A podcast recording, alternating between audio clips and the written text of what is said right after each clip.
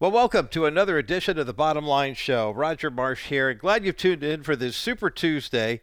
Uh, we will have California early voting is beginning. Colorado early voting is beginning by mail. We will not have a Bottom Line Show. Uh, Roger's recommendations for Colorado for the primaries. We will have them for the general election. But the California general election, or primaries rather, are officially happening March the 5th. And I will have something to you by President's Day. I think it's very appropriate since this is a presidential election year to do something by President's Day. So we will. That'll be up at thebottomlineshow.com. My recommendations on propositions, senatorial races, and a whole host of others.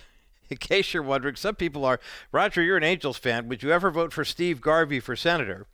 Uh, the answer is yes, I would absolutely, and I'll explain all of that next week when we roll out the Super Tuesday, you know, uh, edition of the Bottom Line Show next week. Roger's recommendations for the primaries and uh, why I think it's important for us as Christians to register to vote and get out to vote. Now, today on the program, we're going to take this first hour and we're going to focus on, well, we're going to focus on some of the uh, good news that we see happening in the culture right now, especially as it pertains to health. Um, it's you know we've been an ongoing campaign for preborn, and I'm so very very grateful for the number of bottom line show listeners who have called in with contributions to uh, preborn over the past gosh year and a half now. We recently just had another uptick in the number of folks who are uh, supporting us, and I want to before we go any further, want to thank these uh, fine folks who've been donating. Uh, Anthony in San Jose called in a $140 donation this past weekend uh, via the National Crawford Roundtable podcast. Also, Lewis, who listens in Las Vegas. Lewis put in a $280. Uh, what the donation is for? Let's see. It looks like it's for uh, $28 a month for an entire year. So, Lewis, thank you. That's ongoing. And also, Jerry, who called in from Torrance with a $250 donation. Thank you, Jerry, for uh, bringing all that in. Bringing all of the uh, the the gathering into the storehouse just is so encouraging to see um, how many believers who listen to the Bottom Line Show, obviously who are believers, um, are you know really putting their money where their mouth is. And I, am so grateful that you have done that and chosen to do so. Thank you for uh, the support that you have shown the Bottom Line Show's preborn campaign over the years. At the end of today's program, I'm going to share with you a very special opportunity that we have, courtesy of our friends at Preborn, that are, uh, you know, that it's, it's definitely something that I think you want to be a part of. Now, speaking of money and speaking of pregnancy resource centers, one of the things that we don't like about the People's Republic of California is unlike other states, it's amazing how many states will say, okay, we're going to provide support, uh, what they call it abortion care, and yet there are organizations that they also support that are on the sanctity of human life side of the equation.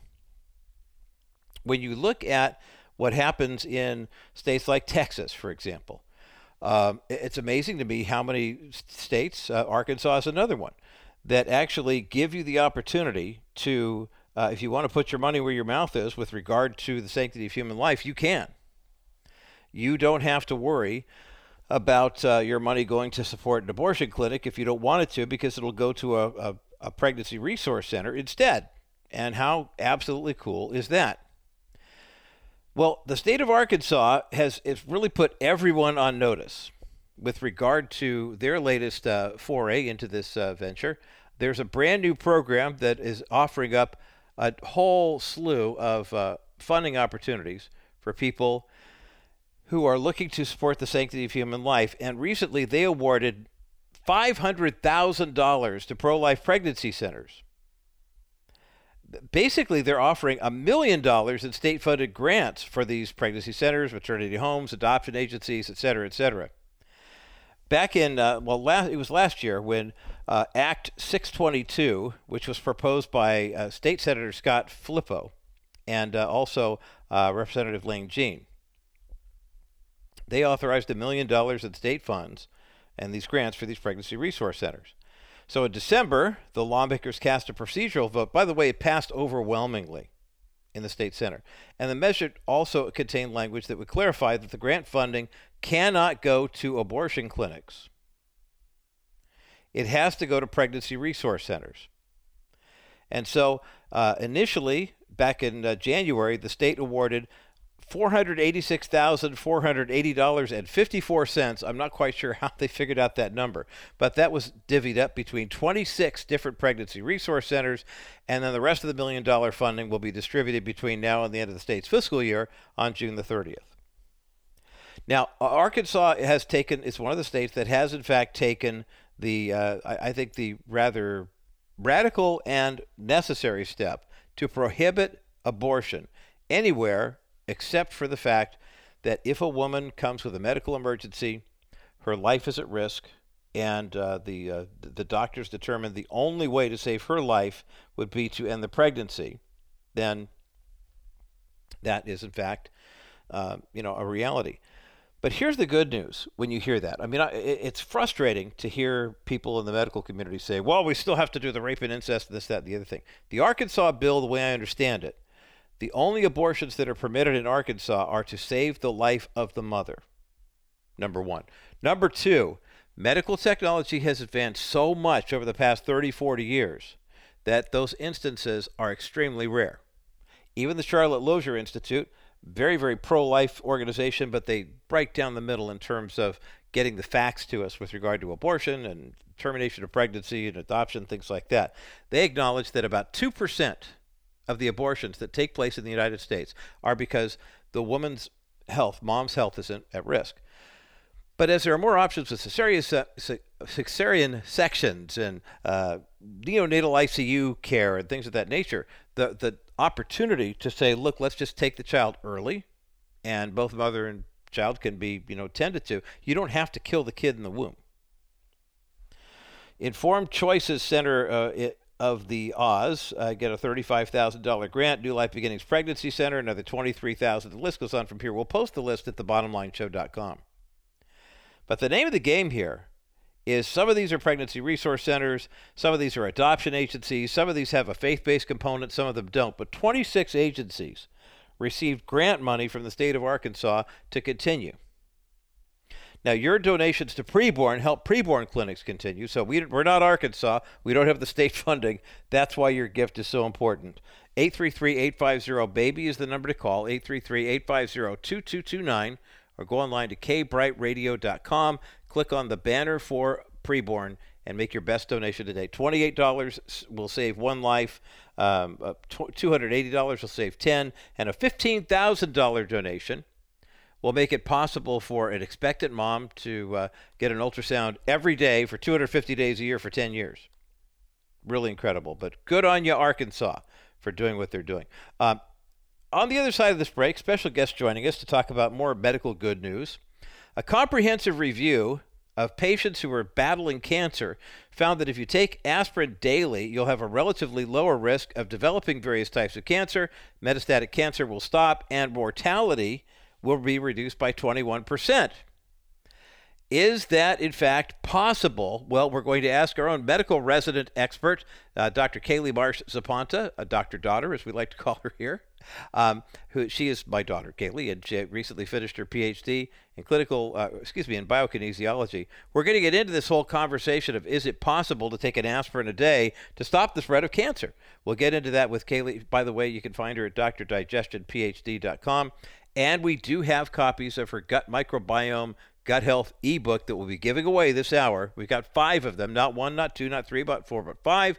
800 227 5278. 800 227 5278. 800 227 5278, the number to get you through to the bottom line. Dr. Kaylie Marsh Zapanta joining me next as the bottom line continues. Personal injury attorney Stephanie Cover of Cover Law will fight for justice on your behalf.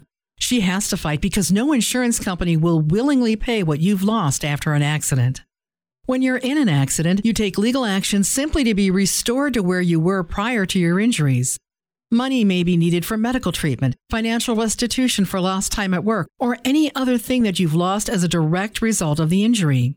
Stephanie's desire is for justice, to find what was taken from you due to your injury and have it restored for you. Stephanie will become your advocate, passionately helping you make sure that your doctor's appointments are productive, the insurance companies are being honest, and she'll make those calls that you don't have time for. Go with K-Bright's trusted personal injury attorney who will help make you whole again. Stephanie Cover at kbrightradio.com slash C-O-V-E-R and get back to your life. Well, today here on the Bottom Line, a special guest, we now have a health and medical expert for the Bottom Line show, and I'm really excited about that because she is Dr. Kaylie Marsh Zapanta, who is our, our resident expert on all things medical, well, at least as it pertains to uh, the, her field of expertise, which is uh, biokinesiology. Kaylie has a PhD from the University of Southern California in the field, and we've had conversations about her work on Parkinson's research and things of that matter. But what many people don't realize is that uh, before that, she also was kind of wandering down the road of studying oncology. And today, here on the Bottom Line Show, we're going to talk about an exciting new study that uh, if you know somebody who's wrestling with cancer, this could be the type of uh, breakthrough they're looking for. Dr. Kaylie Zapanta, welcome back to the Bottom Line Show. Thank you for having me again. And been Dr. Daughter, of course. And that yes. I think some people really appreciate that. It's nice to have smart kids and be able to just you know call them up and say, "Hey, I just found this great report. You want to talk about it?" And they go, "Yeah, really exciting." Um, study in the Epoch Times, the Epoch Health section of the Epoch Times, uh, taking a look at aspirin and looking at aspirin as an inhibitor for the spread of uh, carcinogens, cancer, things of that nature, and that a low dose of aspirin every day would actually prolong the life of someone who is dealing with uh, metastatic cancer of some sort. Uh, Kaylie, you read the article. I mean, this is a, it's a, cancer is a huge issue, and I know that you had some history in, in studying it too. Uh, first impact, when you see a headline like this, it sounds too good to be true. So, let, me so that's the first question. Is this too good to be true, that taking a low dose aspirin every day could actually help someone who's battling cancer live longer? Yeah, I think uh, as a scientist, that's my first uh, response to any article like this is is it too good to be true just because i'm skeptical by nature uh, sure. uh, which i think is is a good thing in, a sense yeah. um yeah i mean i think that aspirin has been long utilized for helping with heart issues for helping with i know that you know you have experience with this there's mm-hmm. lots of people out there whose doctors say oh yeah take a baby aspirin and it's going to help reduce your risk of heart disease and things like that um, i think that it kind of if you're familiar with aspirin helping with heart related issues, then you probably read an article like this and say, well, why, how could it help with cancer if it's like a heart issue situation? Um, and I think that it's important to understand the how and the why, um, because it is promising to know that, oh, if I take a, a low dose of aspirin every day, that uh, it's not necessarily going to help if I already have metastatic breast cancer, for instance. But if I am trying to avoid it, um, or let's say, you know, you had it and you're in remission and you want to prevent it from happening again, then taking a low dose of aspirin every single day is a pretty low hanging fruit in terms of things that you can do to reduce your risk.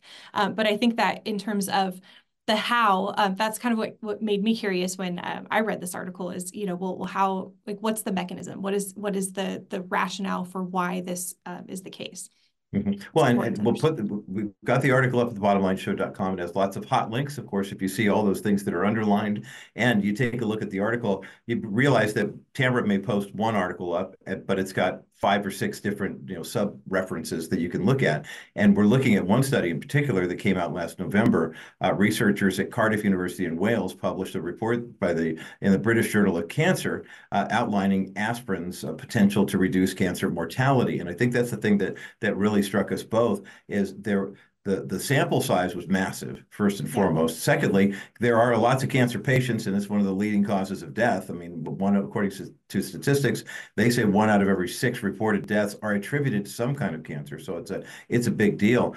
But I was impressed, Kaylie, with the number of people that they looked at. You know, the fact that this wasn't just you know. Oftentimes, I'm sure you've seen this research too. Studies show, and then we, we interviewed ten people. You know, yes, this is a huge sample size. Talk about why that's important. That the length of time the size uh, really gives us a better view of what this study is all about.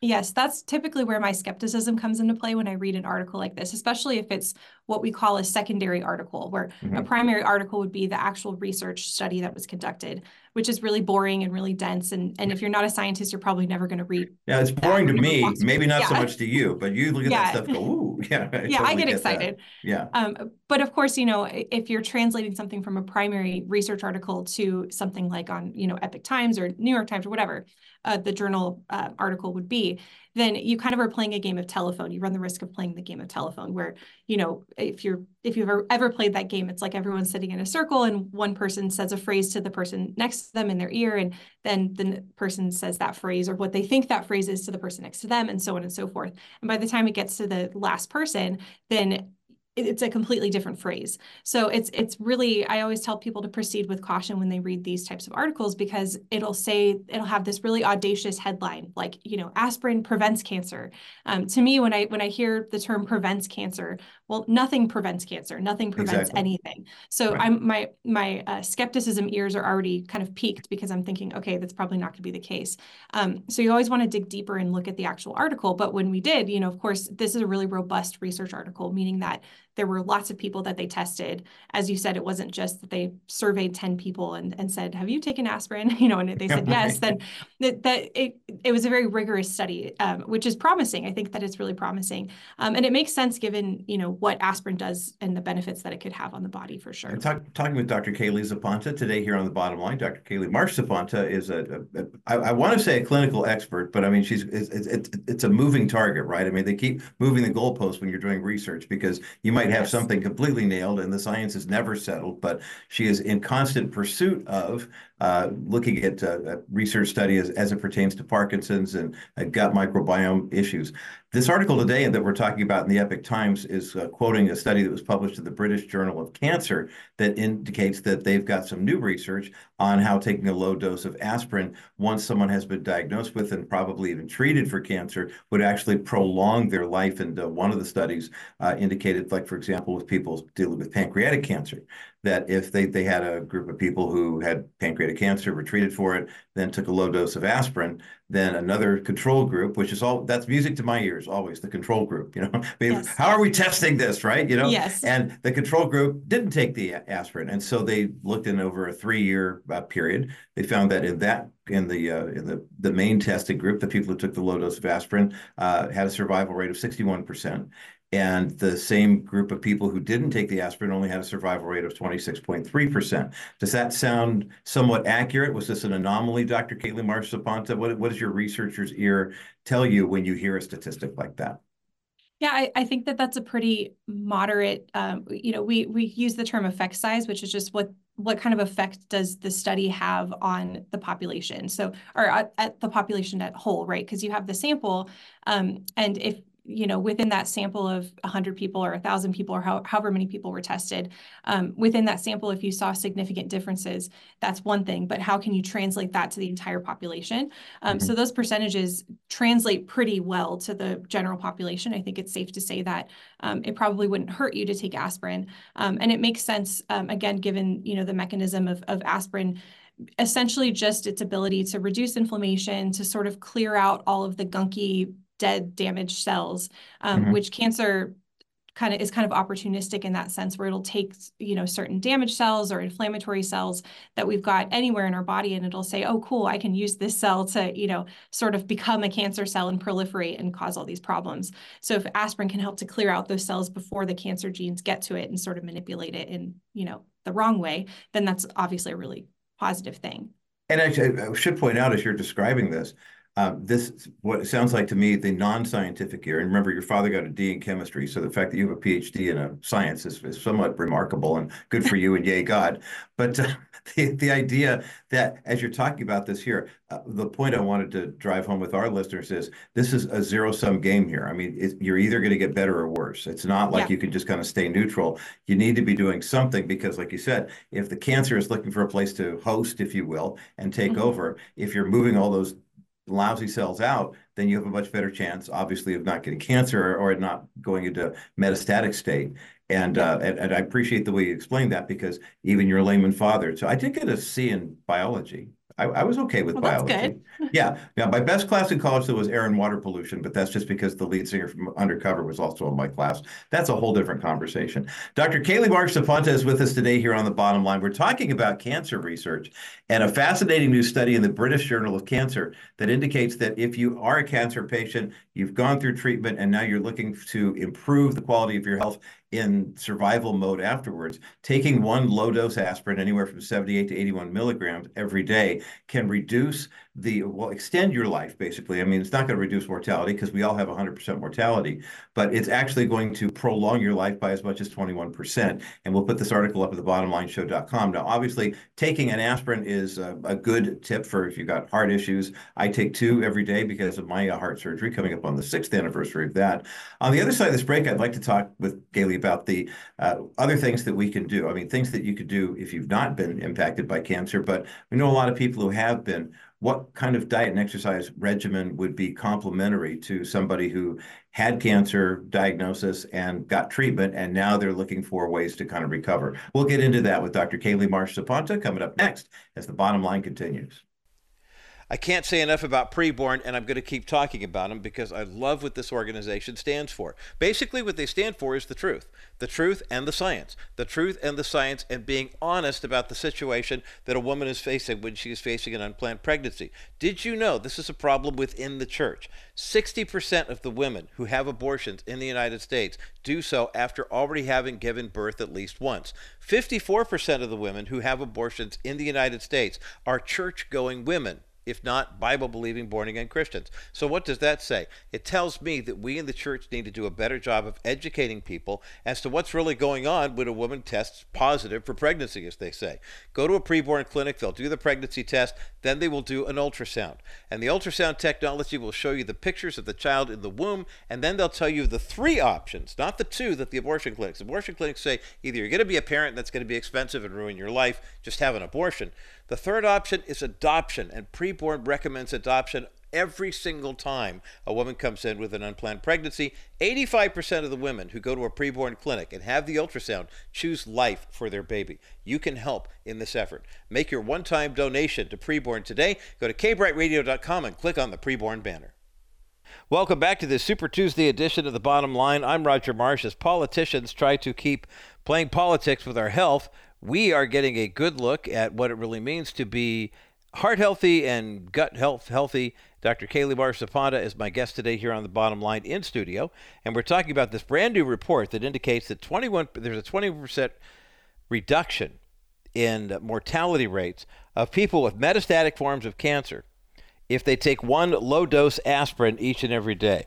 Uh, Kaylie's got some great insights on this. She did her doctoral study on Parkinson's disease, but also on uh, oncology and how gut microbiomes, gut health, and digestion and exercise can really help improve cancer patients and Parkinson's patients as they're going through treatment. We have not one, not two, not three, not four, but five copies of her online book. It's an ebook called Gut Health Guide. Um, well, it's Dr. Digestion PhD's Gut Health Guide. Learn science based tricks and tips to improve your digestion and gut health. 800 227 5278. 800 227 5278. 800 227 5278 is the number to get you through to the bottom line on the other side of this break. Our conversation continues with Dr. Kaylie Marsh Zapanta in just a moment as the bottom line continues. Well, welcome to the Super Tuesday edition of the Bottom Line Show, or I should say, welcome back if you've been listening to the first half hour. I'm Roger Marsh, and today on the program, we're taking a look at your gut health yet again, Dr. Kaylie Marsh Zapanta. my daughter Kaylie, is in studio with us. We're talking about a fantastic, uh, interesting article uh, that we found out with our friends at the Epoch Times about how metastatic cancer spread is inhibited by taking aspirin. And so I thought, okay, let's get in here. Let's have a conversation about what really goes on in your gut uh, when you're taking something like an aspirin a day. We have not one, not two, not three, not four, but five copies of her ebook called Dr. Digestion PhD's Gut Health Guide. Learn science based tricks and tips to improve your digestion and gut health. The link for the book, by the way, is up at thebottomlineshow.com if you'd like to buy it. But since we have five copies of the ebook available to give away, why not just call in and win one right now? 800 227 5278. 800 227 5278. 800 227 5278 is the number to get you through to the bottom line. All right, let's get back into it now. Part two of my conversation with Dr. Kaylie Marsh Zapanta on whether or not aspirin can actually inhibit the spread of cancer. Uh, right now, on today's edition of The Bottom Line. Dr. Kaylie Marsh Zapanta is with us today here on the bottom line. I'm Roger Marsh, and I'm going to tease Kaylie a little bit here. The last time she was in studio with us, she brought a guest that didn't tell me. And the next night we all went out to dinner, and then she told me. And that guest is how far along now, sweetheart, are you? 31 weeks. 31 weeks, right. The granddaughter, uh, the number six grandchild for Lisa and me, but uh, granddaughter here, number one daughter for Kaylie and Kevin, uh, due right after Easter, and we are absolutely thrilled. You can't see her baby bump, but I'm sure if you follow her on social media, do you have baby bump pictures at Dr. Digestion PhD and your where we find you on socials? Yes, I mostly post on Instagram these days, uh, but I've been sharing my journey. Um, and you know, as we're going to talk about, I'm a big exercise and diet Yes. geek. So I've been posting all of my exercises that are pregnancy friendly, and you can see my bump there. Yes. Okay. But that, it's a wonderful bump, and uh, Natalie's a healthy little girl, and we're just so thrilled and praising God for this blessing for Kay and for Kevin. Uh, we exercise, I know, is at the heart of both of your guys' lives and ministries. And we've talked ad nauseum over the years as you've been going through grad school about the fact we are talking about this new article here in the Epoch Times about how aspirin can inhibit the spread of metastatic cancer and that can reduce mortality rates by as much as 21%. Obviously, we all know we have a born date and an expiration date, but in terms of improving the quality of your life. But I'm inspired every time I see one of those videos where you're deadlifting more with a baby in your belly than I am lifting right now in terms of that. But I know that that's something that's been a passion of yours and Kevin's is the fact that when you see people who, you know, get the the dreaded, you know, C diagnosis, that you don't have to literally take it lying down. You can be up and be active, and that's actually beneficial. Talk talk about what exercise does to, for someone who has maybe had been diagnosed with cancer, maybe they've had a surgical procedure to remove said mass or whatever it is, and now they're looking to recover from it. Yeah, definitely. So uh, I've seen it. I my master's was actually in um, we we studied uh, or we looked at exercise in breast and prostate cancer survivors. So it was people who had gone through treatment, who were experiencing some negative side effects to the treatment, things like obesity and heart disease and diabetes. And of course, we know that exercise can help with all of those things.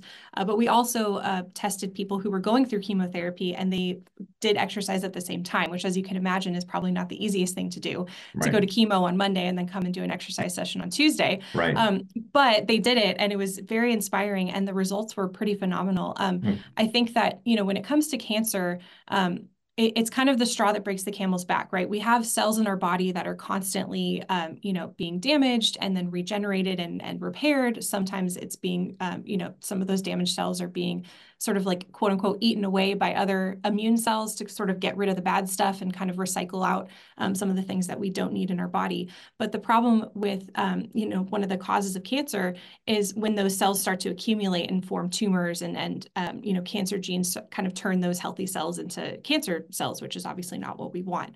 Um, so the, the main name of the game is to sort of work on creating an environment where you're constantly clearing out the bad stuff and you're increasing the good stuff. So the best way to increase the good stuff is obviously eat the right types of foods and, and right. you know, do all the things that we know we should be doing drink water have fiber fruits and vegetables healthy proteins all of those things um, but then also get rid of the bad stuff and a great way to get rid of all of these bad cells is through exercise because um, mm. exercise you know as as anyone who has done any sort of exercise in the past knows your heart rate gets elevated. What that mm-hmm. means is that there's more blood flow that's going at a quicker pace through your body. Um, you're getting oxygen and good stuff to the tissues that need it. And then you're also um, essentially sort of uh, speeding up that process of clearing out all of the bad gunk, as it were, in your body so that you can sort of prevent the bad gunk from building up and forming tumors and things like that. Um, now, yeah. that's a very simplified way to describe it, but that's essentially what's happening. Well, and you write about this at drdigestionphd.com, uh, drdigestionphd.com, where Kaylie has lots of blogs. She's got some video, other interviews that she's done with programs other than ours. And also, uh, you have an ebook as well that we've given. It's yes. been very popular with our listeners. Talk about what's in the ebook. It's kind of a Dr. Digestion's uh, guide to gut health is when we think about the things that we eat, I've never thought about exercise before as a way of cleaning out my system. I was thinking of mm-hmm. a way of building up muscle or, you know, uh, reducing stress, you know, improving, you know, cardiovascular, but I never thought about it cleaning out the system. Talk about how the food we eat, the way we exercise will do such a thing so that even if you are battling cancer or you're starting to see the beginning of, uh, you know, Parkinson's or something like that, it doesn't have to be a, well, here's a pill, get comfortable because that's, that's your lot right now. Mm-hmm. Yeah, yeah, I know that the name is misleading given our topic today, Dr. Digestion, but my PhD is actually in the microbiome, um, in the gut microbiome. And so I, I got really interested in this sort of clearing out effect of exercise and realized that the intestines in our digestive system are one of the best, most powerful organ systems to clear things out. If you think mm. about, you know, you eat food and regularly you should, you know, eliminate the waste. Yeah. yeah. That's essentially our body's detoxification system. So when you hear, you know, people doing these juice cleanses or detoxes, you don't really need to do those things. You just need to make sure that you're going to the bathroom regularly right. because that's our body's way of clearing out all of the toxic bad stuff that shouldn't be in there um, and exercise is a great way to facilitate that process and make sure that we're quote unquote regular um, so yeah I, I, think that it's it's um, it's just something that's really important to understand and and it's a difficult topic to understand. So i got really interested in it and, and decided to kind of pursue that as my as we're looking at this uh, article that's up at the bottomlineshow.com from the british journal of cancer with regard to just taking a low dose aspirin for people who have had uh, you know cancer surgery maybe they've had radiation and chemo uh, maybe they're in i'm hearing what is the term? I, perhaps you know kaylie it doesn't come to mind right off the top of my head but there's a, a, a movement I know in the oncology world where they're actually encouraging people once you get the diagnosis to kind of chill a little bit. Just kind of mm. don't rush into treatment. I, they, they, they, it's like cognitive waiting or you know whatever it is. Are you familiar with that term? It's it's it's like instead of something like forty percent of women who were diagnosed with breast cancer used to run off and do radiation and chemo and surgery, and now they're right. saying, hey, let's just kind of watch diet and exercise changes let's see what happens with it. Is that becoming more common, the kind of hurry up and wait mentality versus the let's just zap it into oblivion and hope for the best? Definitely. I think it depends on what stage you're diagnosed at. So if you were diagnosed at stage zero or stage one, those are obviously more um, um, more manageable forms of cancer versus stages three, four, or metastatic cancer where it's starting to spread and it's a little bit more severe. It also depends on where you get cancer. So if you if you get breast cancer and you're diagnosed with stage zero or one, the the kind of hurry up and wait mentality works because it's not as life threatening as like stage four liver cancer, for instance. Right, right. Um, and and I think that that's a really good way to go about it because the treatments that um, that help to get rid of cancer, like chemotherapy, radiation, immunotherapy, they're very effective, obviously, and they're life saving. But they also do a number on your body. They mm-hmm. they completely just eradicate your immune system, and they they cause all these other issues down the line, especially breast cancer. Um, if you have had breast cancer treatments, you're at an increased risk of heart disease. So it's kind of like you know you're you're trading one thing for the other um, and obviously in the short term you want to get rid of the cancer but in the long term you could develop heart disease it's kind of like okay well no matter what yeah. you're going to get a life-threatening disease so exactly. if you can it's kind of like with blood pressure if someone uh, this is a great example i use a lot if someone gets diagnosed with high blood pressure but it's not life-threatening it's just sort of slightly elevated you know a lot of doctors will now recommend like hey before we start blood pressure medication right away, which is something that you're likely going to have to be on for the rest of your life, why don't we try other things that we can, you know, that don't involve medication to see if we can have that reduce your blood pressure, like changes to your diet or maybe, you know, get a little bit more active or manage your stress. And if those things can help to lower your blood pressure, then there's no need to take the medication. And mm-hmm. I think the same kind of goes for cancer too. It's like we always just say, where's the pill? Give me the pill as quickly as possible right. so I can right. take it and get better and that is definitely necessary in some cases obviously if you have like the flu or you know a bacterial infection you know take an antibiotic and take medications and things like that but if it's a long term um, you know disease process like heart disease or cancer or diabetes then i think that sort of waiting a little bit if you know of course your doctor says that it's safe to do so waiting a little bit has its benefits for sure Mm-hmm. You know, we were at the uh, um, a couple weeks ago. We were at the uh, memorial service for Dennis Wilson's daughter-in-law Tila, who is just a sweetheart and uh, probably the driving force behind a lot of really successful projects at Wilson Financial Advisors. And Tila was diagnosed with breast cancer a few years ago, went through that same situation you described. And while they kind of went scorched earth in the breast area, some of it spread to lymph nodes and then eventually to her brain. And uh, she mm. there, there was not a whole lot left for her to, to to to fight that. You know, the City of Hope did their best, but uh, you know, God brought her home at the age of 36. And I'm glad you talked about that part of it, where sometimes we get so focused on the right now, trying to cure this thing right now, that we don't think about the long term ramifications. And the diet and exercise changes uh, sound like, I mean, obviously that's probably more in line with what God had in store for us. It sounds kind of risky, though. What do you tell somebody who says, "Hey, you were diagnosed with stage two breast cancer, and we're going to remove, you know, whatever mass is in there, and then here's a diet and exercise plan, but we're not going to do radiation and chemo"? Is the culture so ingrained now to think? I have to do something like that? Or are you seeing more of a shift where oncologists, you know, just doctors in general are more willing to say, hey, I read this great research from this uh, graduate student at USC. And uh, she wrote, has this fantastic online ebook that we're going to be giving away here later on the Bottom Line Show that talks about diet and exercise changes. Is the tide turning for the better in that regard? I think so. And obviously, you know, it, it depends on the person.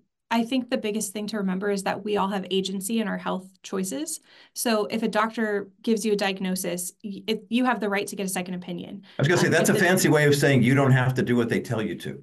Yeah, and I think it's hard when you get diagnosed with cancer because instantly you go right. to yeah shock and catastrophic thoughts and all of that. Um, and i don't fault anyone for choosing to take medication right away but i think too it's like you don't necessarily you can take a step back and pray about it and think you know what's the best decision for me? Right. get a second opinion talk to your loved ones see if there's other things that you can do. And i think more doctors now are supportive of that. Um, i will say that there is sort of coercion coercion. Um, and also just our medical system is is so inundated with um, you know a lack of time really mm-hmm, sure. so when you meet with a doctor I've, I've been in the room many times when people have gotten diagnosed with cancer and their doctor spends five minutes with them mm. and they hmm. come in and they say oh you have prostate cancer here's the treatment okay bye and yeah. you see the person's face they're just they go white and their their wife is sitting with them and they're just like they heard this really catastrophic news and the mm-hmm. doctor's like mm-hmm. so you know we'll see you next tuesday for chemo and you kind of just start the ball rolling without really taking time to think about it mm-hmm. um, and so i think that it's it's just important to understand all of your risks of taking medications treatments things like that um, what are the benefits and then you kind of have to you know weigh the scales and see if it's worth it for you yeah. Dr. Kaylie Marsh Zapanta, my guest today here on the bottom line. We're talking about a, by the way, you find her online at drdigestionphd.com. That's drdigestion.com. You can also find her on Instagram there. Talking about this new study out of the British Journal of Cancer about how aspirin, low doses of it, can inhibit the spread of metastatic cancer and can reduce the mortality rate would just prolong your life uh, by up to 21%. The article's up at thebottomlineshow.com. Some final thoughts in just a moment as the bottom line continues. Dr. Kaylie Marsh Zapanta is my guest today here on the bottom line. We like to call her Dr. Daughter here uh, because that's everybody knows, but uh, it's like dad. I'm, I'm a research scientist, but you know, here's also my daughter and also the mother of soon to be born granddaughter as well. You can't see Natalie on camera, but you can see her at drdigestion.com.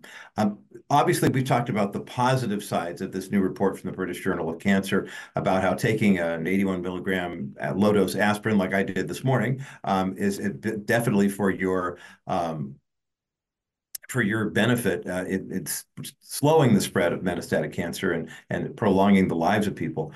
But there also are some downsides too, and we would be remiss if we didn't talk about the fact that there have been some studies that show that uh, taking cancer can actually, uh, taking uh, aspirin can actually cause some damage. Talk about some of the side effects, if you would. I mean, I'm sure internal bleeding is a concern for a lot of doctors. Definitely, yeah. There's always side effects, even if there's. It, it's it's really important to consider side effects, especially with taking a medication that's long term. Um, and so with aspirin, internal bleeding is an issue um, because it helps to sort of um, clear things out and reduce inflammation. What that can do um, to help someone with, you know, cancer, even, you know, if someone has blood clots or, or um, you know, higher blood pressures, it helps to sort of thin out your blood.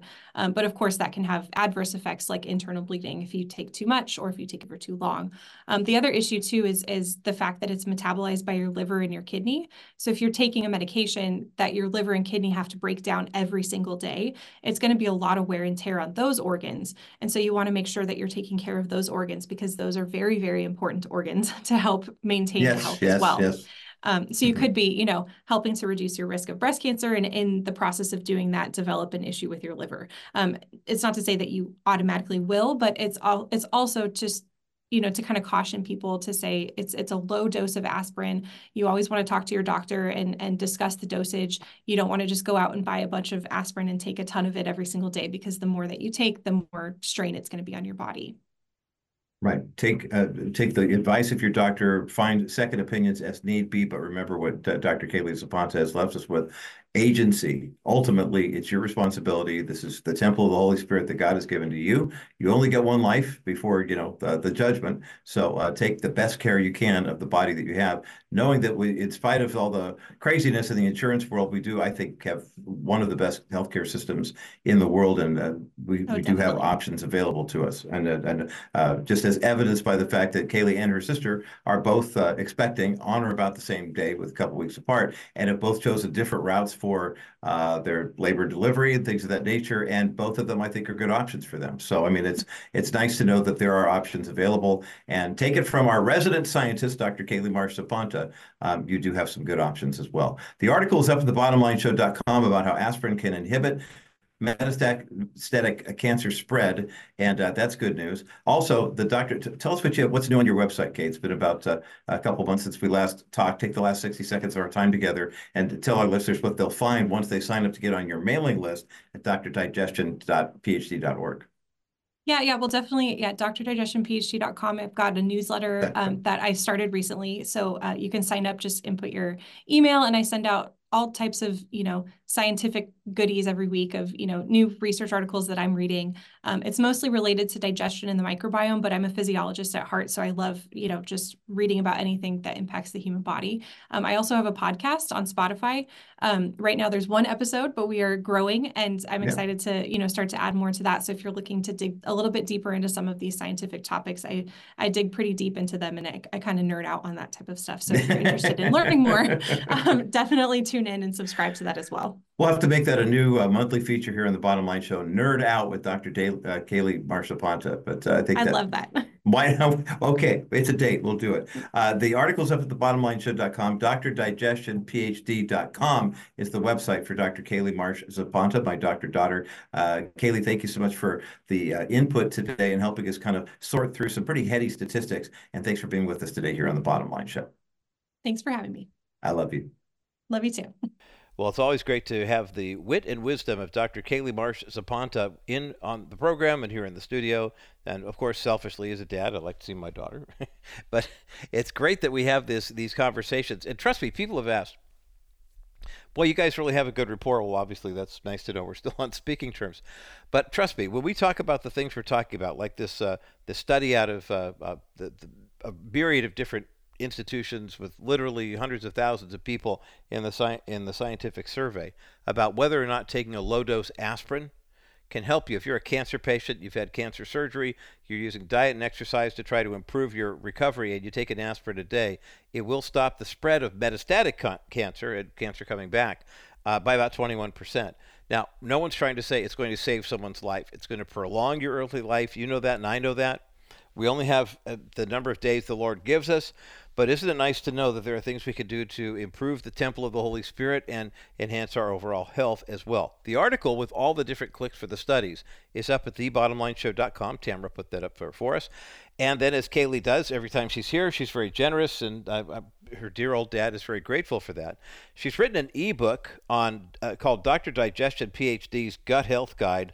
Learn science-based tricks and tips to improve your digestion and gut health. By the way, if you want to find her online, it's drdigestionphd.com. drdigestionphd.com. And because she, she's a PhD as opposed to an MD, right? So she's the research side, not the medical testing side, but it all comes together. If you want to buy the ebook, I know they would appreciate it. she and her husband Kevin and little Natalie, who's on the way in April. But if you want a freebie, she did leave some freebies with her dad. So here you go. You got not one, not two, not three, not four, but five opportunities to win a copy of Kaylie Zapanta's Dr. Digestion PhD Gut Health Guide. Learn science based tricks and tips to improve your digestion and gut health. 800 227 5278. 800 227 5278. 800 227 5278 is the number to get you through to the bottom line. Would love to place one of these in your hands or at least give you the link. As we continue, are we so left minded that we can't be any right wing good and vice versa and the other thing? Well, you know, it's very interesting. When you look at how the left would maneuver in the public media, they you might get the opinion that we as Christians are kind of old school fuddy duddy stick in the mud people. And if you look at a lot of right leaning uh, issues, then basically you're going to say, okay, well, what's going to happen here if the if the left takes over? We don't want that to happen. But one of the places where we see this happening over and over and over again is in public schools. More and more parents are opting for private schools or opting for homeschooling, and yet it's interesting to see that when you talk to parents about what might be considered objectionable material uh, being presented in the classroom, whether it be regarding same sex quote unquote marriage or uh, abortion, this, that, the other thing, um, what do Americans really want? And here's the interesting notion. The Becket Fund for Religious Liberty has released its fifth annual Religious Freedom Index. Samples a number of American adults in an online survey, has a margin of error of 3%, which is pretty right up right up straight up and down, and they ask respondents their views on six different dimensions related to religious freedom. What's interesting about this is they don't ask if the people taking the opinion polls are religious.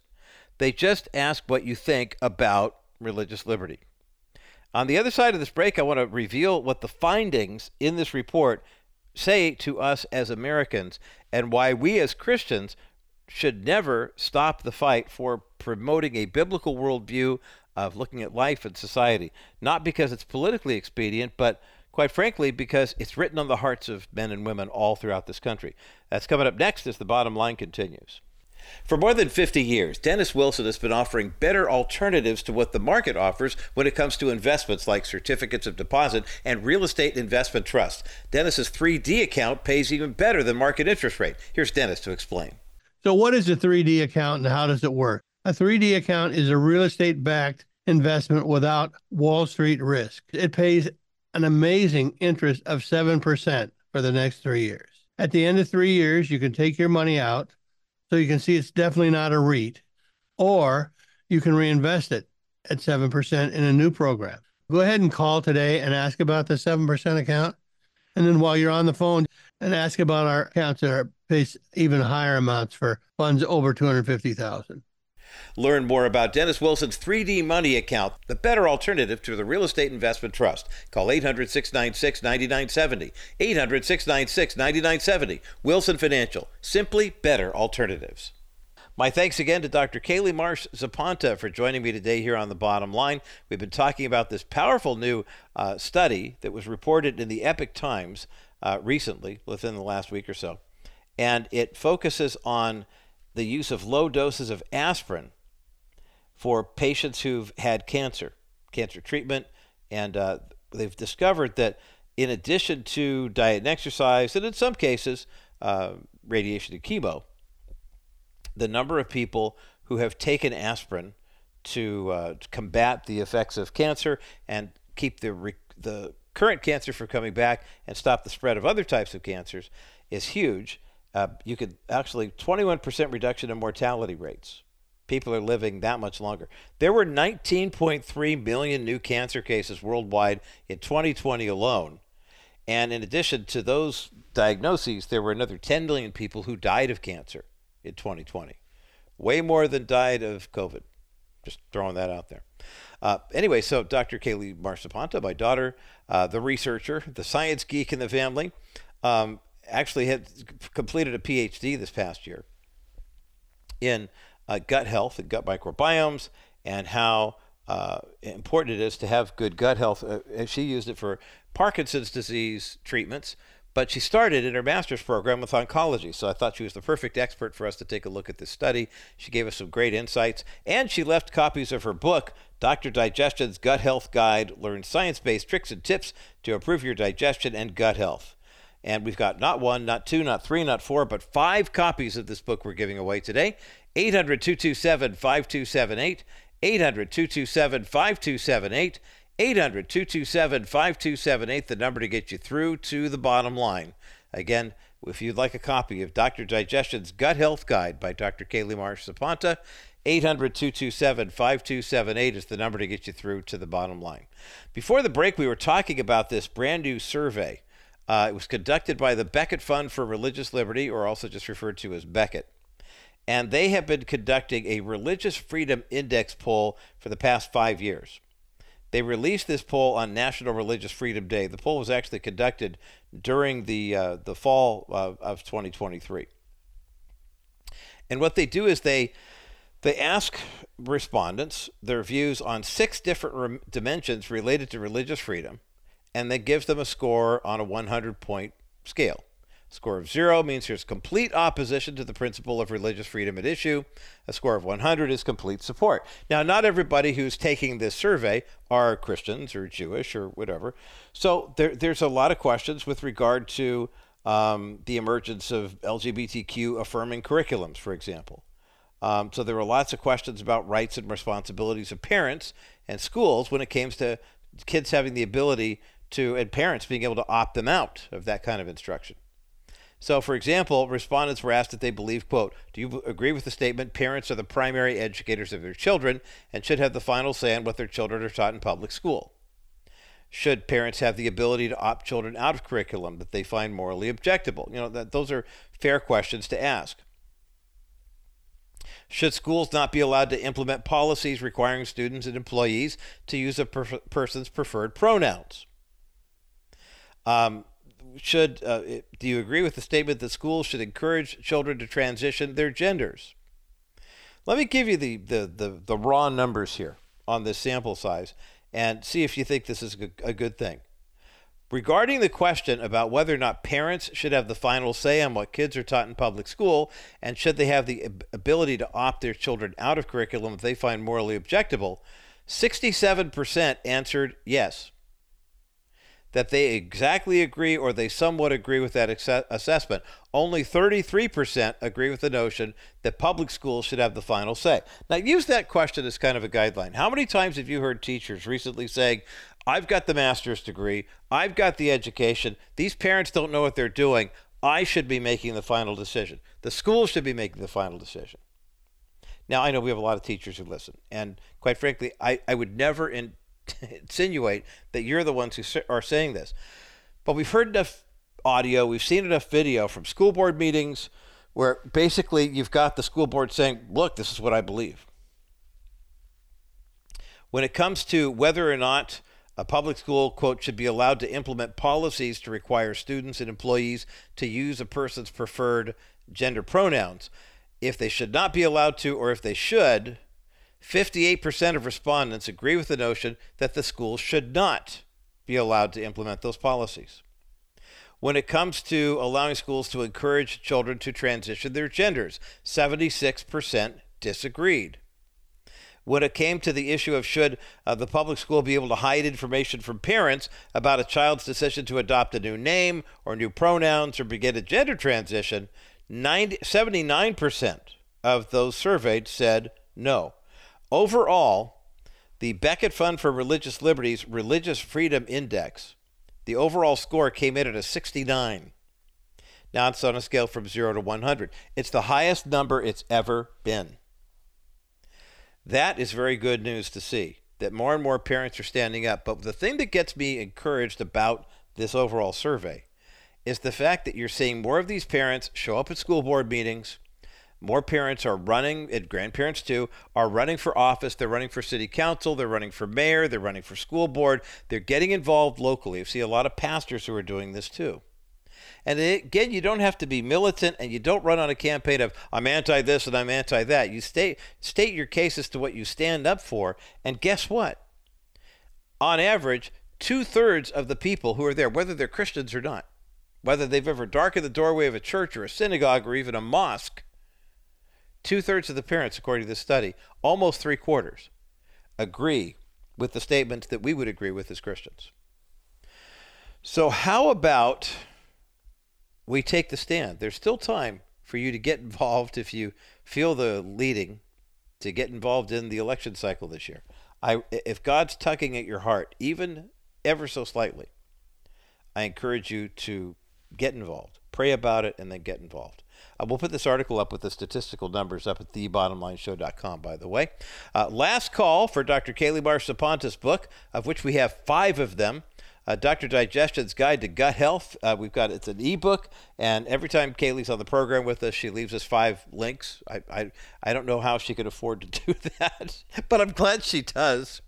800 227 5278. 800 227 5278. 800 227 5278, the number to get you through to the bottom line.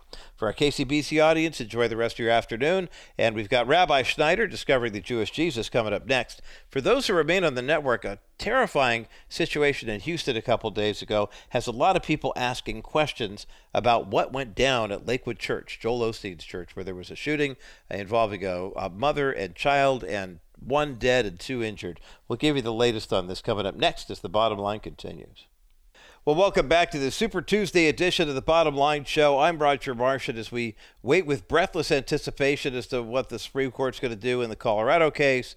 And Donald Trump's asking for an extension. And now, Thursday, there's a big event coming up in, in Georgia, the Fulton County DA, whether or not she will be dismissed or recused herself from the case because of her involvement with the criminal prosecutor. It's just there's a whole sort of crazy things going on in the culture. Um, but we do have good news to share with you, and that is uh, we've had a couple more donations come in from our friends at Preborn, and I want to give recognition to those who actually uh, have uh, contacted us and and made uh, that contribution uh, through our friends at Preborn, either online or on the phone. Uh, Anthony in San Jose came up with a $140 donation over the weekend. Thank you, Anthony, for doing that. Also, Luis, or Lewis rather, in Las Vegas, $269 uh, donation that were uh, actually that's $28 a month for an entire year. And then Jerry in Torrance, a $250 donation as well. Thank you, uh, guys, for calling in or clicking on those donations to Preborn. 833-850-BABY is the number to call, 833-850-2229, B-A-B-Y or go online to kbrightradio.com. You look for the banner, the preborn banner is part of that little spinning wheel of banners that we have there at kbrightradio.com. Click on it when it comes up, and you can make your donation there. Or uh, you can go to rogermarsh.com. Uh, I've got my website set up. I should say my lovely wife Lisa has set that up for us. And she's the tech guru in our family. No question about it. Anyway, um, we've got it set up so you can click on preborn and make a, a, contribution there if you just click the preborn banner. But here's the good news. Um, Dennis Wilson and our friends at Wilson Financial always step up big this time of year with preborn, and this is no exception. Dennis has a $5,000 matching grant in place right now. We have $5,000. That could mean one of two things. You're going to determine which way this is going to go either it's $5,000 and we match that 5000 it becomes a $10,000 donation to provide ultrasounds, divide that by 28, that's how many ultrasounds we do, or let's use that $5,000 as a catalyst to get a $15,000 total and get one more ultrasound machine into a preborn clinic right here in town. What say you? So ask for the Dennis Wilson match. Thank you, Dennis and the team at Wilson Financial for putting up another $5,000 matching gift. If your business would like to match that 5,000, we would love to hear you and from you and give you full recognition here on the air.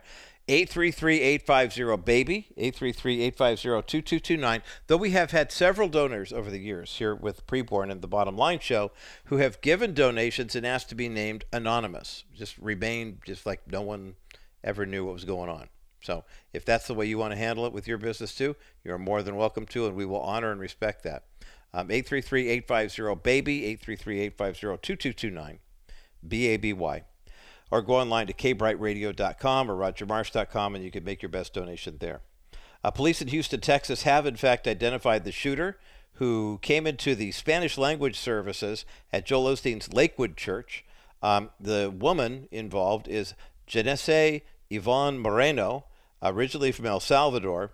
This is a person who has also, if you look at the mugshot, she has kind of a semi androgynous look. Uh, she's also uh, committed a number of crimes under the name of Jeffrey Escalante Moreno.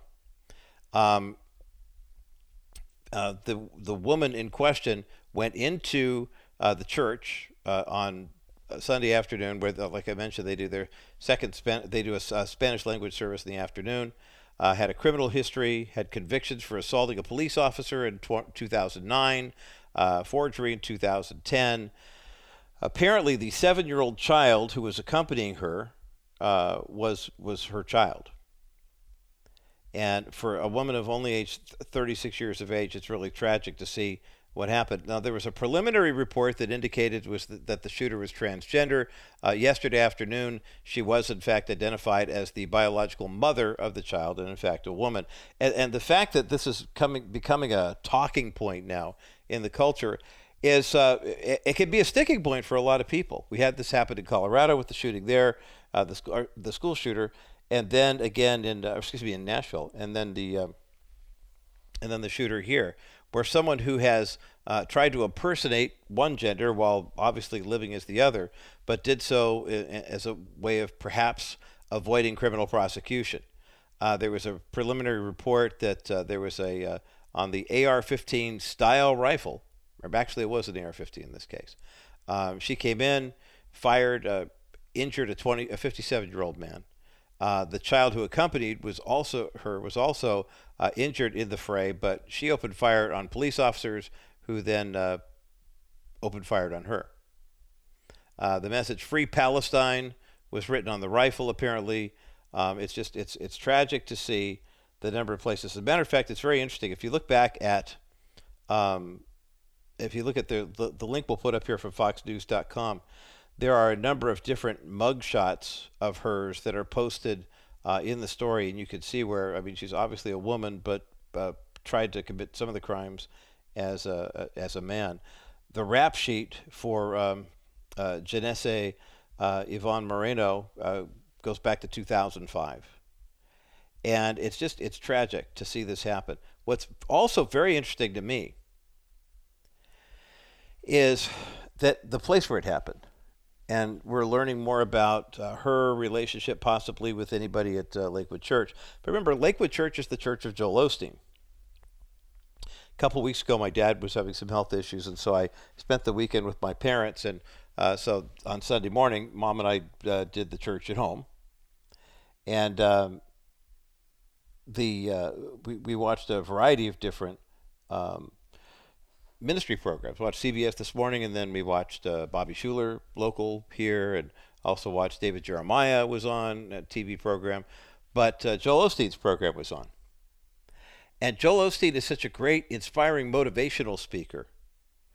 But I don't really, and I, I say this sincerely, I don't necessarily believe that what he's preaching is a biblical Christian message. I believe it's a very inspiring, Bible based, uplifting talk but he doesn't really get into the issues of sin and salvation and repentance and things of that nature. So, what I find very interesting here is that this happened, and gosh, it's so tragic that this woman felt this out of control, that she felt the need to um, uh, to to take this drastic action.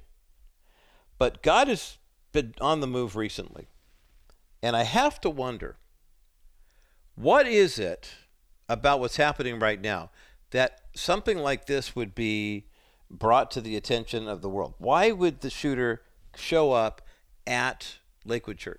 Why would something like this happen there now?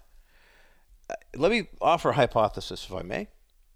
The reason I offer the hypothesis here is if you have a church that is influential they recently just paid off $100 million in debt. I mean, they've been raising money. People have donated to the cause. They took over the old summit in downtown Houston. They've turned it into this massive campus where they've got housing and a variety of other things. They're seemingly doing some really good work, as far as I can tell. I don't pay that close attention to it. But if for some reason something like this would happen, you have to ask the question well, why is it happening here and why is it happening now? I'm not suggesting that God drove this woman here to try to kill somebody and she wound up losing her own life. But I am suggesting that maybe, just maybe, God, if we believe Romans 8:28 is true, then maybe just maybe God is using this opportunity, this moment, this tragedy as kind of a wake-up call for the folks at Lakewood Church who have been I mean lots of churches go through this. I'm not talking about just Lakewood in particular. Right now it's Lakewood because of the shooting. But there are a lot of churches over the years that have preached that good news only, that grace only, that we don't talk about sin and, and, and death and things like that, because statistically it has been proven time and time again that if you preach the grace part without the whole truth part, of who we are as sinners, just, you know, God loves you and has a wonderful plan for your life, church attendance goes up. The minute you start talking about the hard stuff, you know, we've seen a big drop off in some areas of churches where COVID hit and people got sick and people died, and all of a sudden, wait, what, what do you mean this is happening? Why is this happening? I'm a good person. I'm a, I, God loves me and has a wonderful plan for my life. Why is my parents dead? You know, the, those types of things. So maybe, just maybe, and I'm going to leave this at the altar. Lord, I pray that you would use this tragedy at Lakewood Church to help reveal the true gospel to the people who need to hear it. I'm not suggesting that everybody there uh, is is unrepentant, but if there's another layer of spiritual depth, starting with the leadership, that needs to be presented and proclaimed, I pray, Father, that you would use this event as a catalyst for that. And I pray, Father, as we sit back and want to give in to the temptation to say, hey, we've got all the answers and we've got this all figured out, um, that we would be a bit more empathetic and compassionate toward those who are going through that type of discovery as well. We ask all these things in Jesus' precious and powerful name. Amen. Okay, the controversy continues. The He Gets Us campaign uh, got into all sorts of hot water because, um, well, the spots looked so compelling, especially the foot washing one. But now there's a new controversy, but it's not coming from Christians who are afraid that this is a little too progressive. No, actually, it's people on the left who don't like the, this ad campaign at all. Why are leftists and progressives who should be embracing this gospel with open arms, why are they rejecting it now? Well, as soon as you can say Hobby Lobby, I'll be back from this break to explain as the bottom line continues.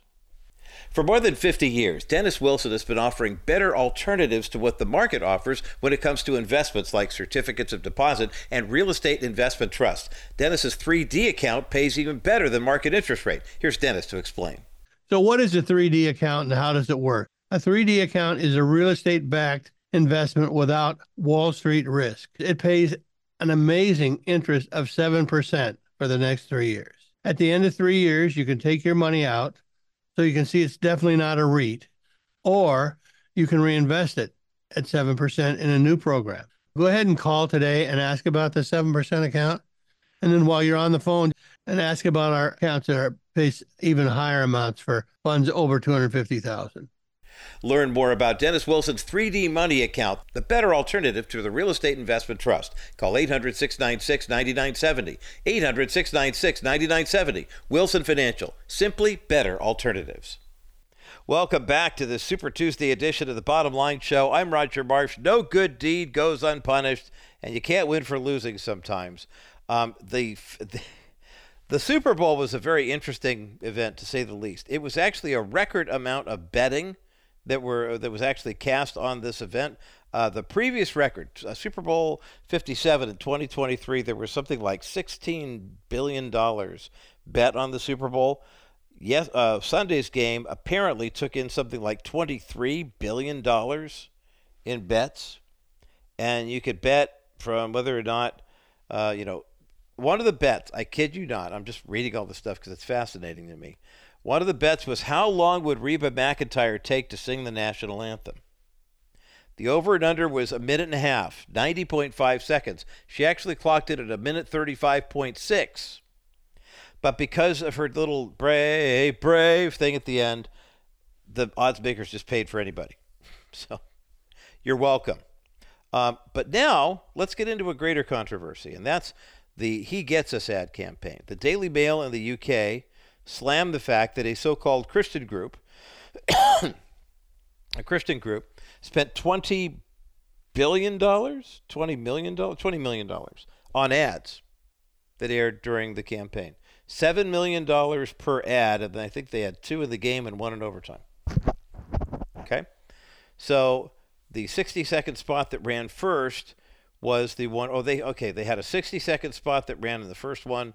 They had a 15 second spot in the second half that also ran on Univision.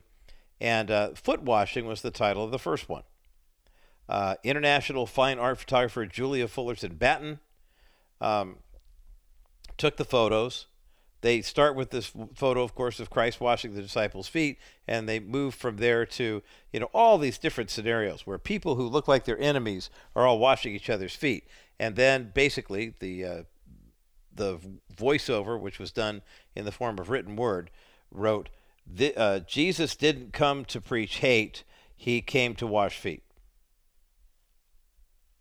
And so a lot of Christians said, yeah, I mean, Lisa and I watched it, and it was beautiful. It was so beautifully done.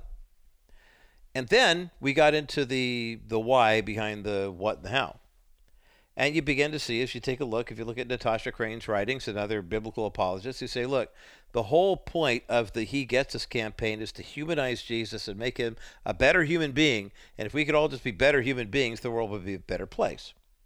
Abby Johnson from And Then There Were None, the movie Unplanned, had a brilliant six minute video where she did a little exegesis on the scripture passages that lead us to why Jesus washed the feet of his disciples. She tells the history of what it was like for the Gentile slaves, and uh, you know how the, every home had uh, you know a, a, slave in it uh, that would do that job. That was the worst of the worst jobs for the slaves. Everybody's walking around through you know Jerusalem and Israel, and they got dirty feet, and it's got cow stuff on it and everything, and you need somebody to wash your feet. And so that was a sign of respect and courtesy, but also it was a cleanliness thing for the Jews. No one's going to eat food without stuff all over their feet. That will be called the Last Supper, the final Passover meal, the beginning of the new, uh, the the new commandment, the new covenant. Jesus, you know, they're looking around. He says, "Get me a, some water and a towel." And they do get the water and the towel in the upper room. It's somebody else's home, but the person who owns the home is not there. So Jesus takes on the role of the servant and basically says, Whoever wants to be the greatest in the kingdom will be the servant of all. And he performs the lowliest of the worst of the functions that any servant would ever perform for anybody else. And says, If you want to show the love of Christ in your in your world, you need to be willing to go down and serve that low. That you need nothing should be off limits for you. It's beautiful. It's beautiful. It's brilliant. But when we see that Jesus is the means of salvation and we follow him, it's really kind of beautiful to see the foot washing happen. However, metaphorically speaking, it doesn't mean as Christians we run around and just wash anybody's feet and say, God loves you. And the idea that Jesus took on the role of the servant doesn't mean that the greatest thing he ever did in his earthly ministry is to be human. And unfortunately, what a lot of progressives and deconstructionists believe is that, hey, that's right. I mean, he's fully God and fully man, but Jesus didn't teach hate. Well, now, wait a minute. There were some things that Jesus really hated. He hated the mistreatment of women and children. He hated the shedding of innocent blood. He hated to see the Pharisees in the temple overcharging the poor and the needy for the so called temple tax of the day. There are a lot of things that Jesus hated. So the idea that Jesus didn't teach hate is just another leftist ideological argument that doesn't hold any water. When the left says we want to get rid of hate, we eh, eh, you know love is much stronger than hate. Martin Luther King said that. Yeah, but you have to understand that what fuels us to act as godly people is God's natural law that's written in the hearts of people. When Bob Pierce, who founded World Vision, said very famously, Let my heart break with the things that break the heart of God. What he was saying was, if something brings God glory and, and puts a smile on his face, basically, that should be the thing that makes me happy too. But if there's something that breaks God's heart, that should break my heart as well. In other words, I hate to see the mistreatment of innocent people. I hate to see people being victimized. So this whole tagline of, you know, Jesus didn't preach hate he, he washed feet. No, that's way too simplistic, and it completely misses the mark of the ceremony of the foot washing and what that means for the followers of Christ. Well, okay, so that's my take on it, and of course, the the He Gets Us campaign is kind of getting uh, beat up from the le- uh, the right hand side of the equation, but now they're also getting it from the left as well. Remember last year when they ran their spot, it was a love your enemies thing, politicians yelling at each other, parents fighting at a youth football game, that type of thing. Um, this one was supposed to be, uh, you know, kind of an inverse, the other way around. Love and unity, this, that, and the other thing. Greg Miller is a spokesperson for the campaign. He told Rolling Stone magazine that the campaign, quote, will emphasize loving our neighbor just like Jesus did, encouraging people to respect and serve one another. Well, they left out that whole divinity of Jesus thing. But here's the problem now. The, the problem now is now the left hates the He Gets Us movement too. You figured that the left would because it's teachings of Christ the the the he gets us people freely admit that the reason they did the campaign this way is they're trying to reach what they call the Christian skeptic. What that's kind of code for if you look at all the language they use, they use progressive ideological terminology, which is designed to basically attract the Christian left.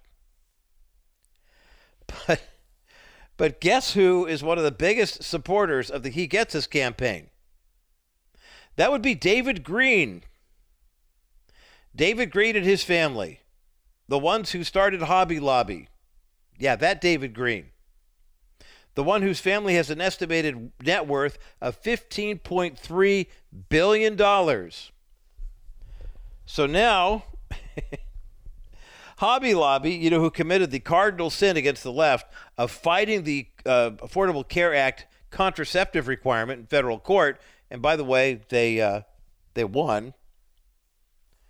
They made it possible for Little Sisters of the Poor, you know, an organization that provides care and uh, medical attention for elderly retired nuns who have no health insurance. And remember that President Obama's administration was so determined to get everybody signed up for the Affordable Care Act that they missed the fact that abortion and abortive care, which was part of the Affordable Care Act, uh, was going to be required to be paid for by the Little Sisters of the Poor, who would not need it, ever need it, because they were sisters, which means they were nuns, which means they took a vow of chastity, which meant that they would never need abortion, quote unquote, care. you just can't win if you're Hobby Lobby.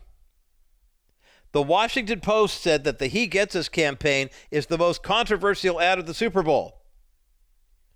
The ads were meant to promote the teachings of Jesus and unite different groups of people, but perhaps unsurprisingly, all they've done is foment hostility. The Americans United for Separation of Church and State, they went after it last year in the He Gets Us campaign. They said this is actually a front for Christian nationalism. Oh my. Um, there's a reason why those claims are kind of outrageous and silly.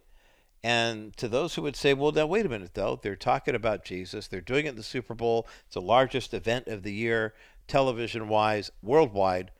Why can't we see the good in this? Well, I'll take a look at that coming up next as the bottom line continues. One of the things I appreciate, and I know you do too, about preborn is the fact that they tell you the truth about where you are in pregnancy. You know, it, it, it's amazing how the National Institute of Health and the CDC wants to classify pregnancy as a quote unquote illness, so then they can prescribe quote unquote treatment medication in the form of an abortion pill to end the abortion. Well, that's crazy. We know, you know, and I know that God creates each of us in the womb of our mothers, and He creates each of us uniquely for a purpose.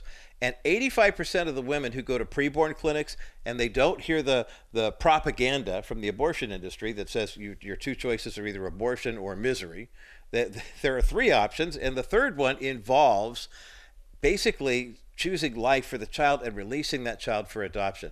Want to thank a couple of people for their very generous donations to Preborn. Dean in National City made a $1,400 donation. Dave in Lake Forest, a $500 donation. Uh, and also Edward in Norfolk, Nebraska, who listens online with a 48 monthly dollar donation. Uh, go to kbrightradio.com. Click on the preborn banner and make your best donation today. It's completely tax deductible. 100% of your donation goes to ultrasound technology, and we're saving lives and saving babies through preborn. Click on kbrightradio.com, hit the preborn banner today. Welcome back to the Super Tuesday edition of the Bottom Line Show. I'm Roger Marsh, and you knew uh, faith in Christ was going to be a hot button topic politically, but did you think that with a campaign called He Gets Us, which ostensibly was founded by a group of center left leaning Christians, uh, a nonprofit group called the Servant Foundation, the Signatry, started the campaign in 2022. They have since relinquished ownership of it. It's now part of a nonprofit group called Come Near. Uh, the CEO of Come Near is a guy called Ken Calwell, a former executive at Wendy's and Domino's Pizza. And he says basically the objective of the campaign is to share the life and love of Jesus in thought provoking ways. Now, it's interesting. This is a, uh, the Signatry has made donations to Alliance Defending Freedom, and ADF, of course, fights you know the religious liberty lawsuits and things of that nature. But the end of the day, when you look at the comments from people on the left, they're saying, "Wow, the whole point of the ad, love your neighbor, you know, t- take care of people who are less fortunate, you know, let's not let politics or opposing views get in the way." But the problem with doing this is Jesus did teach us to hate. He taught us to hate sin. He taught us to hate ourselves in the sense that we were the center of the universe. Each of us, I believe, if we're created in the image of God and created by God through Jesus Christ, I don't call it a God shaped vacuum, but we have God's natural law written on our hearts. And this is where it gets really confusing for leftists and progressives, and, and my heart breaks for those who are fighting this because they look at this and they have a sense of right and wrong. Ever since Adam and Eve ate the fruit from the tree of the knowledge of good and evil in the Garden of Eden, mankind has been under that curse. We know the difference between right and wrong. But because we have God's moral code of right and wrong written on our hearts, when we see what happens in the culture, then it's like, well, now, wait a minute. These people are saying they want to do this, but God's moral culture says that that's wrong. So how do I affirm that? Well, how can we as Christians utilize the He Gets Us campaign for our advantage in a biblical way? Well, first and foremost, I'd recommend not engaging in the website and the Bible studies of the curriculum, but ask the question Hey, Roger, I understand you're a Christian, and that He Gets Us campaign said Jesus did not preach hate, He washed feet. What do you make of that? And you could say, Well, what do you mean He didn't preach hate? Hate speech in the culture means people are telling me who is licentious and sinful that what I'm doing is wrong and I don't want to hear it. So since I don't want to hear it, what you're saying is hate speech and if you don't say anything silence is violence or your words are violence or whatever. But the reality is Jesus hated sin. Jesus hated people being taken advantage of. Jesus he's very clear. Anyone who brings any ill will to a child would be better off to have a millstone put around his neck and thrown into the deepest ocean than have to deal with the wrath of God for that one. So, yes, Jesus does preach hate, but it's a healthy hate. It's to hate the things that are awful and detrimental to people and to love the things of God. Jesus did more than wash feet, he washed our souls clean with his blood on the cross your sin can be washed away. The dirt on your feet is going to keep showing up. That's kind of a, a metaphor for the day to day life of the fact that you will have sin in this world and you will commit sin in this world. But Jesus has overcome the world. And rather than just get a foot washing with water, we get a soul washing with his blood. Use this to your advantage. That is good news, and that's the bottom line.